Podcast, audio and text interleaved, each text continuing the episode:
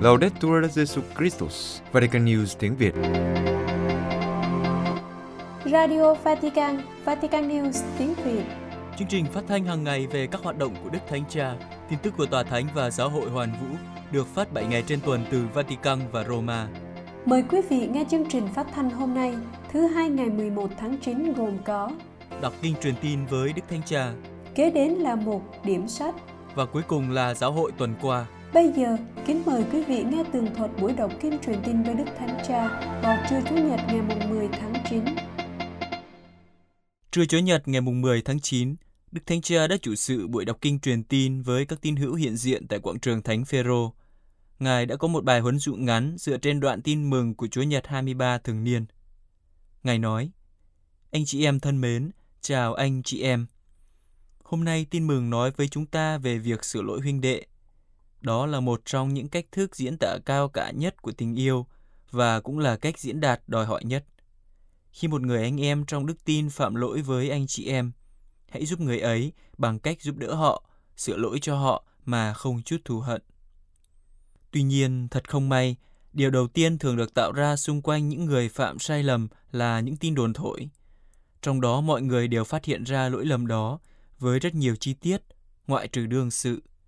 Điều này không đúng, thưa anh chị em, và không làm hài lòng Chúa. Tôi không bao giờ mệt mỏi nhắc lại rằng lời đàm tiếu là một tai họa đối với cuộc sống của con người và cộng đồng bởi vì nó gây chia rẽ, đau khổ và tai tiếng và không bao giờ giúp cải thiện lẫn phát triển. Một bậc thầy thiêng liêng vĩ đại, Thánh Bernard thành Clairvaux đã nói rằng sự tò mò vô ích và những lời nói hời hợt là những bậc thầy đầu tiên trên chiếc thang kiêu ngạo, không dẫn lên trên mà chỉ đi xuống, đẩy con người đến chỗ diệt vong và hủy hoại. Tuy nhiên, Chúa Giêsu dạy chúng ta cư xử khác đi. Hôm nay, Ngài nói thế này, nếu người anh em của anh trót phạm tội, thì anh hãy đi sửa lỗi nó, một mình anh với nó mà thôi. Hãy nói chuyện với người phạm lỗi cách riêng về điều ấy, thật thẳng thắn, để giúp anh ấy hiểu mình đang sai ở đâu. Hãy làm điều đó vì lợi ích của người anh em, vượt qua sự xấu hổ và tìm thấy lòng can đảm thực sự. Đó là không nói xấu, mà là nói những điều thẳng thắn với anh ấy với sự hiền lành và tử tế. Tuy nhiên, chúng ta có thể tự hỏi, nếu điều đó vẫn chưa đủ thì sao? Lỡ người ấy không hiểu thì sao? Sau đó, anh chị em cần phải tìm kiếm sự giúp đỡ. Nhưng hãy cẩn thận, không phải đi tìm người trong một nhóm bù khú. Chúa Giêsu nói, hãy đem theo một hoặc hai người, nghĩa là những người thực sự muốn giúp đỡ người anh chị em đã phạm tội. Và lỡ như người ấy vẫn không hiểu thì sao? Vì vậy, Chúa Giêsu nói, hãy đưa vào cộng đoàn. Nhưng ngay cả ở đây chúng ta cũng cần phải làm rõ. Điều đó không có nghĩa là dồn người ấy vào chân tường, công khai hạ nhục họ, mà là chung sức cùng mọi người để giúp thay đổi. Chỉ trích là không tốt, thực tế nó thường khiến người mắc lỗi khó nhận ra lỗi của mình hơn. Đúng hơn, cộng đoàn phải làm cho họ cảm thấy rằng trong khi lên án lỗi lầm, họ gần gũi trong lời cầu nguyện và tình cảm, luôn sẵn sàng tha thứ và bắt đầu lại. Và vì thế chúng ta tự hỏi, tôi cư xử thế nào với những người đã phạm lỗi với tôi? Tôi có giữ nó trong lòng và tích lũy sự oán giận không? Tôi có lấy đó làm lý do để nói xấu sau lưng mình không? Hay tôi thử nói chuyện với người ấy? Tôi có cầu nguyện cho người ấy hay xin sự trợ giúp của người khác để cứu vãn người ấy không? Và cộng đoàn của chúng ta có quan tâm đến những người vấp ngã không? Để họ có thể đứng dậy và bắt đầu một cuộc sống mới. Cộng đoàn giơ ngón tay chỉ trích hay mở rộng vòng tay? Anh chị em hãy suy nghĩ thử xem. Lạy mẹ Maria, đấng vẫn tiếp tục yêu thương dù đau đớn nghe người ta lên án con mình. Xin hãy giúp chúng con tìm kiếm con đường thiện. Sau khi đọc kinh truyền tin, Đức Thanh Cha diễn tả sự gần gũi của Ngài đến với dân tộc Maroc thân yêu đang bị bao phủ bởi thảm họa địa chấn. Ngài cầu nguyện cho những người bị thương, những người đã không may qua đời và gia đình của họ. Đức Thanh Cha cũng cảm ơn những nhân viên cấp cứu đã cố gắng bao nhiêu có thể để giảm nhẹ nỗi đau của người dân. Hy vọng với sự giúp đỡ của mọi người, họ có thể tiếp tục nâng đỡ người dân trong thời khắc thảm họa này. Sau đó, Đức Thanh Cha gợi lại mẫu gương sống tình yêu tin mừng của gia đình một chân phước tự đạo người Ba Lan trong thời Đức Quốc xã. Họ bị giết chết bởi vì đã đón tiếp những người Do Thái tị nạn. Tình yêu tin mừng chiến thắng lòng thù hận và bạo lực, mang lại ánh sáng trong bóng tối của chiến tranh. Đức Thanh Cha ngợi khen và mời gọi mọi người noi theo gương sáng của gia đình người Ba Lan này. Đức Thanh Cha tiếp tục mời gọi họ tiếp tục cầu nguyện cho các đất nước đang lâm cảnh chiến tranh, trong đó có Ukraine. và mong mọi người cũng đừng quên cầu nguyện cho Ngài.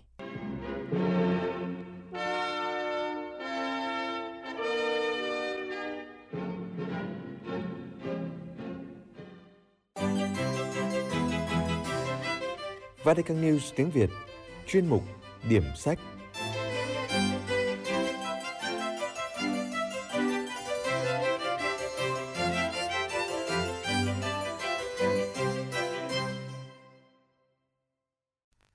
Kính chào quý thính giả. Tuần này chúng ta cùng đến với tác phẩm Tác động của Thiên Chúa, những do tìm từ Thánh Gioan Thánh Giá. Tác giả Ian Matthew. Do Thái Văn Hiến truyện ngữ. Kính thưa quý thính giả, Thánh Gioan Thánh Giá, một vị thánh nổi danh về đời sống chiêm niệm trong giáo hội cùng với những kinh nghiệm thần bí của Ngài. Thánh Gioan Thánh Giá nói với những người tự cho là mình không thể thay đổi. Chúng ta có thể nghe thấy trong đời mình một tiếng gọi đến với tự do, đến với sự trọn vẹn, đến với những gì tốt hơn chúng ta hiện tại. Gioan cảm nhận điều đó như một lời kêu gọi vươn tới Thiên Chúa. Nhưng bên trong chúng ta, một nỗi sợ ngấm ngầm có thể làm cho việc thay đổi trở nên không thể. Đó là sợ. Khi đạt tới, chúng ta có thể không tìm được gì nó gợi lên một câu hỏi căn bản. Nếu tôi hiến mình đi, Chúa có đổ đầy sự sống của Ngài cho tôi không? Một cách tự nhiên, con người chúng ta thường ngại nói vâng với một con đường một chiều mà chỉ từ đó có thể đưa đến những vùng đất hoang vu. Đấy là nỗi sợ ngấm ngầm xói mòn và không thể chọn ra một con đường nào khác.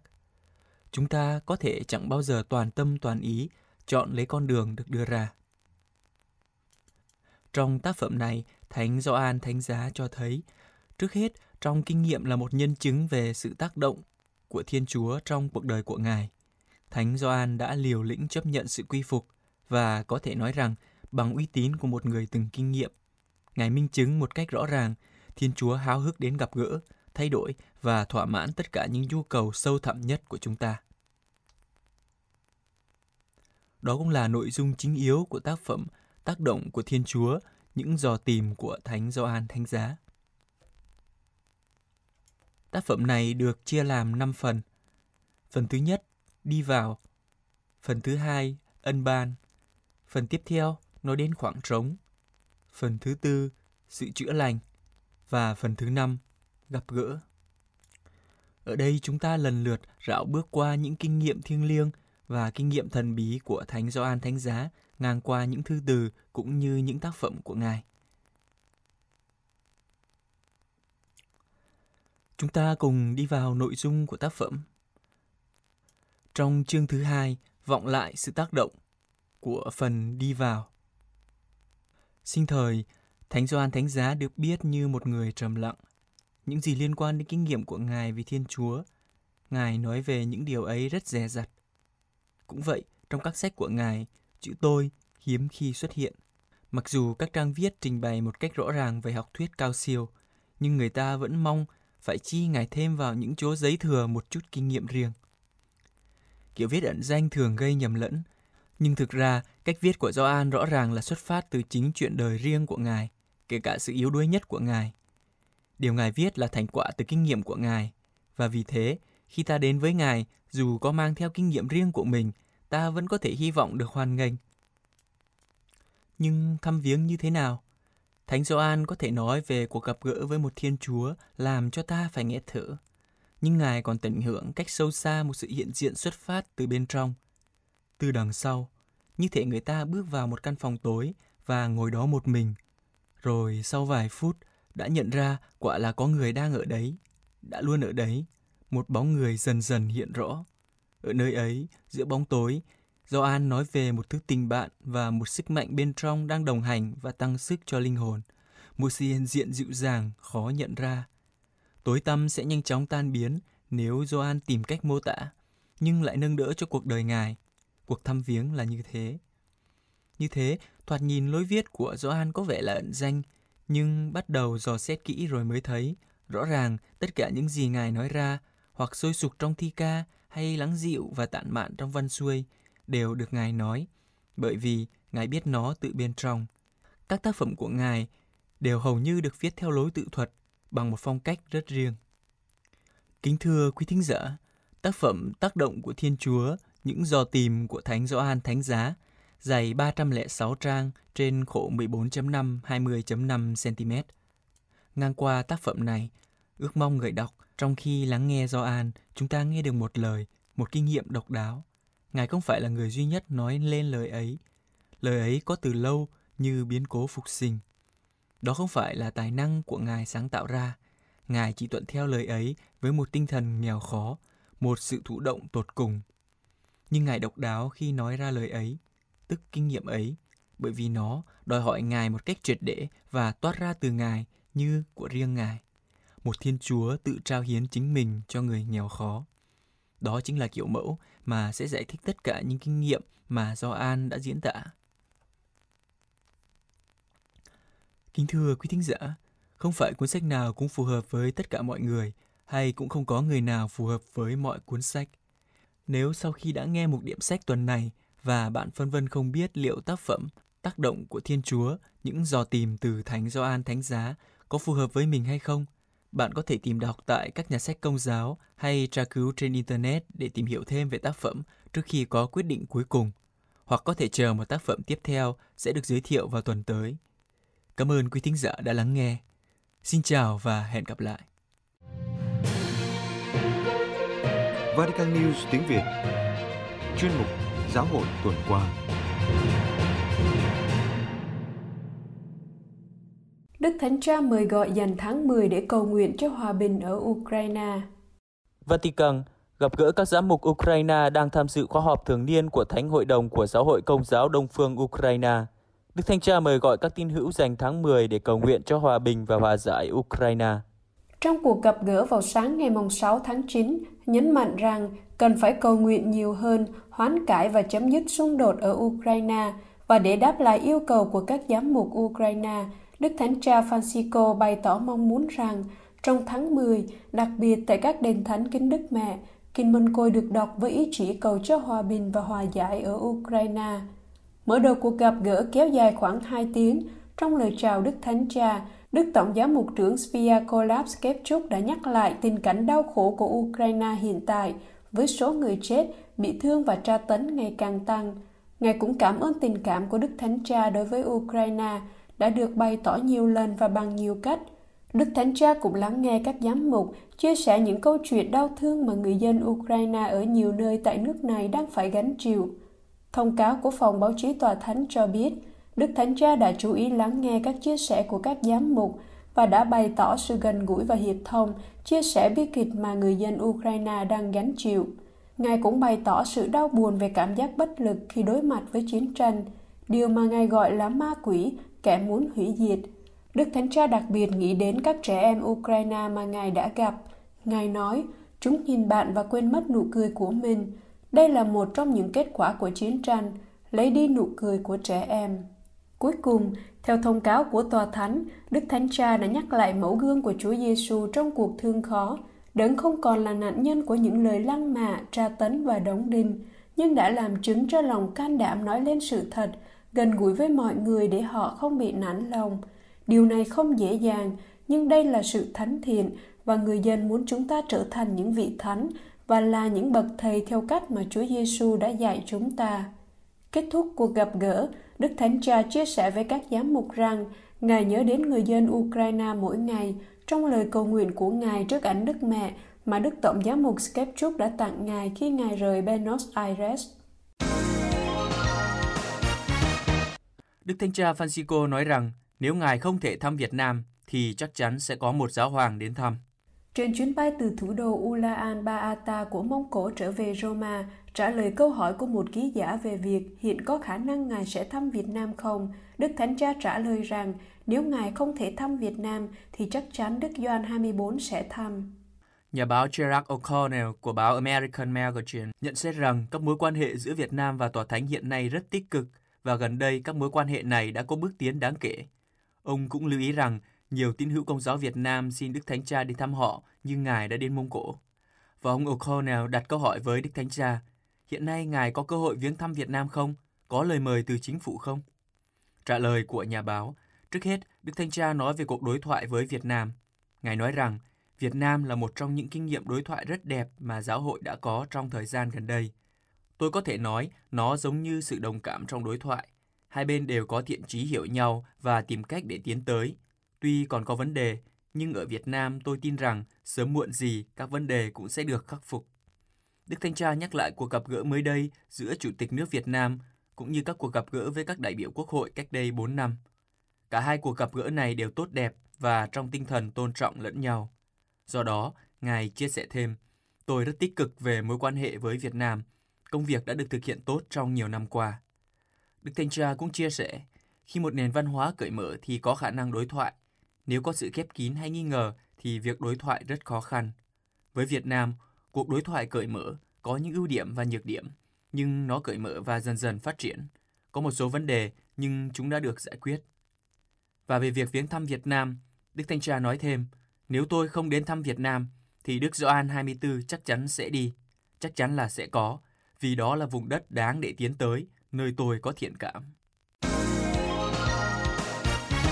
Đức Thánh Cha sẽ đối thoại với sinh viên châu Á. Vatican, chiều ngày 26 tháng 9 tới đây, Đức Thanh Cha sẽ có buổi gặp gỡ trực tuyến với sinh viên thuộc các khu vực Nam Á. Đây là sáng kiến xây dựng cây cầu do Ủy ban Tòa Thánh về châu Mỹ Latin và Đại học Loyola ở Chicago tổ chức. Những nhân vật chính của cuộc gặp gỡ lần này nhằm đáp lại lời kêu gọi của Đức Thánh Cha về một giáo hội hiệp hành là các sinh viên đến từ các khu vực của Nam Á.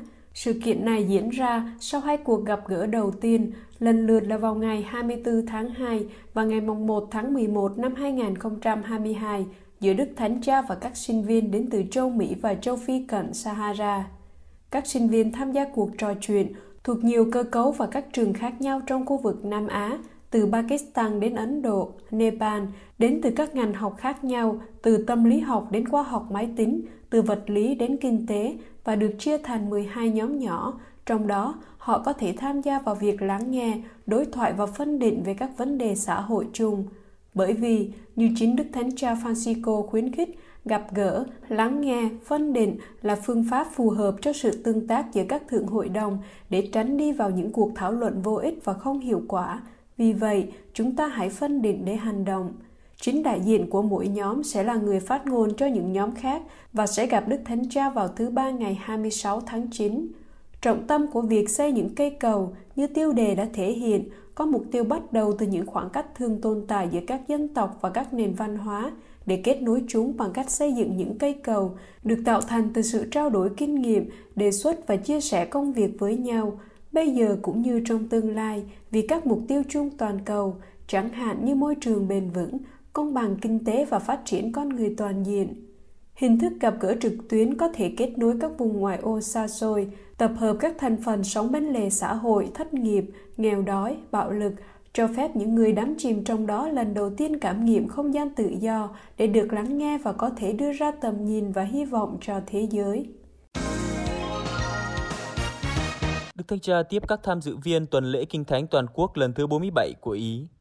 Vatican gặp các tham dự viên tuần lễ Kinh Thánh Toàn quốc lần thứ 47 của Ý vào trưa thứ Năm ngày 7 tháng 9. Đức Thánh Cha mời gọi họ hãy tiếp tục trong sứ vụ giúp dân Chúa đón nhận lời Chúa để Kinh Thánh ngày càng trở thành gia sản của mọi người, cuốn sách của dân Chúa, để khi lắng nghe, dân Chúa sẽ từ sự phân tán và chia rẽ trở nên hiệp nhất. Tuần lễ Kinh Thánh được tổ chức tại Roma với sự tham dự của các thành viên của Hiệp hội Kinh Thánh Ý và các giáo sư Thánh Kinh với chủ đề Giao ước và các giao ước giữa chủ nghĩa phổ quát và chủ nghĩa đặc thù. Trong bài nói chuyện, Đức Thanh Cha xác định ý nghĩa của ba giao ước nền tảng trong ngũ thư. Trước hết, giao ước với ông Noe tập trung vào mối quan hệ giữa con người và thụ tạo. Đức Thanh Cha giải thích rằng câu chuyện lụt hồng thủy cho thấy Thiên Chúa khôi phục lại niềm hy vọng và ơn cứu độ cho nhân loại đã bị tàn phá bởi hận thù và bạo lực qua công trình của tổ phụ. Sự công chính này tự nó có một chiều kích sinh thái không thể thiếu được trong việc tái khám phá và tôn trọng những nhịp điệu do bàn tay đấng tạo hóa khắc ghi trong thiên nhiên. Vì vậy, Giao ước Noe tiếp tục thúc giục chúng ta sử dụng hợp lý và điều độ các tài nguyên của hành tinh. Giao ước với ông Abraham nói về ba tôn giáo độc thần có điểm chung là đức tin vào Thiên Chúa như là điều kiện hợp nhất và phát triển. Do đó, theo Đức Thánh Cha, trong một thời điểm bị rung chuyển bởi tiếng vang của cái chết và chiến tranh, đức tin chung vào một Thiên Chúa duy nhất mời gọi và khuyến khích chúng ta sống như anh chị em. Ngài nói thêm rằng, chúng ta được kêu gọi trong đức tin có thể và phải cùng nhau làm việc để xây dựng thế giới hòa bình thực sự. Cuối cùng, Giao ước Sinai nói về món quà lề luật và việc tuyển chọn Israel như khí cụ cứu độ cho mọi dân tộc. Đức Thanh Cha nhận định rằng, trong Kinh Thánh, chống lại mọi cám dỗ của lối đọc loại trừ, chủ nghĩa đặc thù của việc tuyển chọn luôn luôn phục vụ lợi ích phổ quát và không bao giờ rơi vào những hình thức tách biệt hay loại trừ. Thiên Chúa không bao giờ chọn ai đó để loại trừ người khác, nhưng luôn bao gồm tất cả mọi người. Theo Ngài, đây là lời cảnh báo quan trọng cho thời đại chúng ta khi mà sự chia rẽ ngày càng gia tăng đang đào hố và dựng rào giữa các cá nhân và giữa các dân tộc, gây phương hại đến sự hiệp nhất của loài người và của chính thân mình Chúa Kitô theo kế hoạch của Thiên Chúa. Các linh mục Argentina ở các khu ổ chuột dân thánh lễ cầu nguyện cho Đức Thánh Cha. Buenos Aires, ngày 5 tháng 9 vừa qua, các linh mục đang phục vụ ở các khu ổ chuột ở ngoại ô của thủ đô Argentina đã dâng thánh lễ trước sự hiện diện của hàng trăm tín hữu để cầu nguyện và bày tỏ sự ủng hộ dành cho Đức Thánh Cha trước những xúc phạm của một số ứng cử viên trong chiến dịch bầu cử. Sau thánh lễ được cử hành tại giáo xứ Đức Mẹ Phép La ở Caacupe của quận Paracas, các linh mục đã đưa ra một tuyên bố tố cáo sự vắng mặt, thiếu quan tâm của nhà nước trong các khu ổ chuột dẫn đến những hậu quả khủng khiếp. Đặc biệt, các linh mục nhắc lại rằng ở đây có giai đoạn mỗi tuần có một người trẻ chết vì bị loại trừ, thiếu cơ hội và việc sử dụng súng đạn tự do.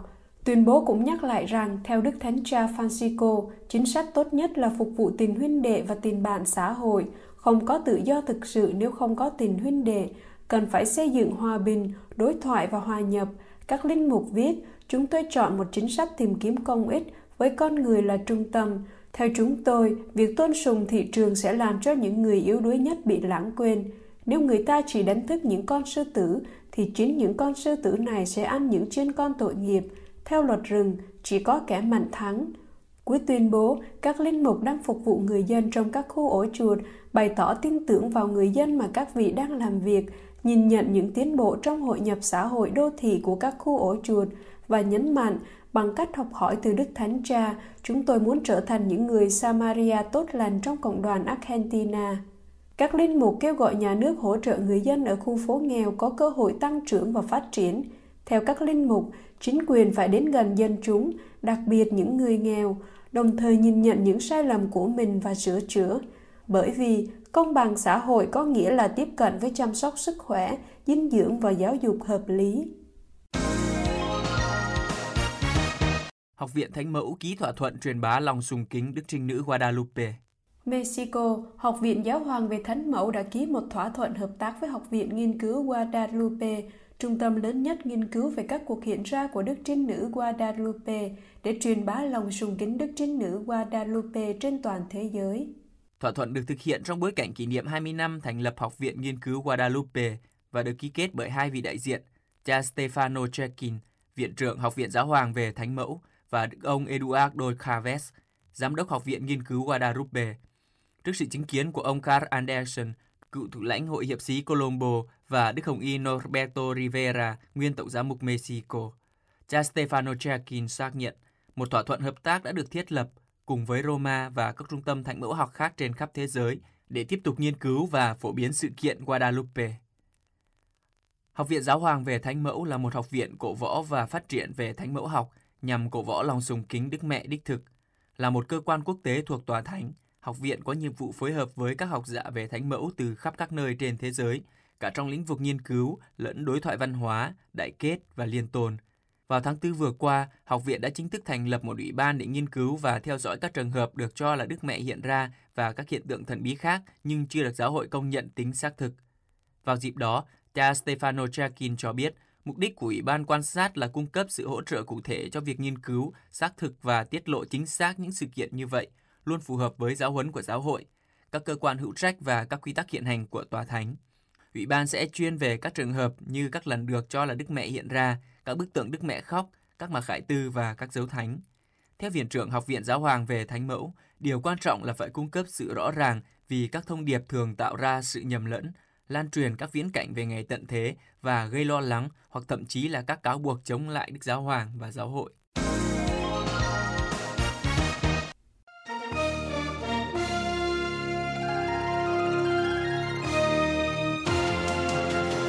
Cảm ơn quý vị đã chú ý lắng nghe chương trình Radio Vatican của Vatican News tiếng Việt. Xin Thiên Chúa chúc lành cho quý vị và toàn gia quyến.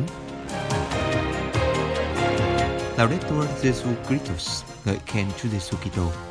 Thank you.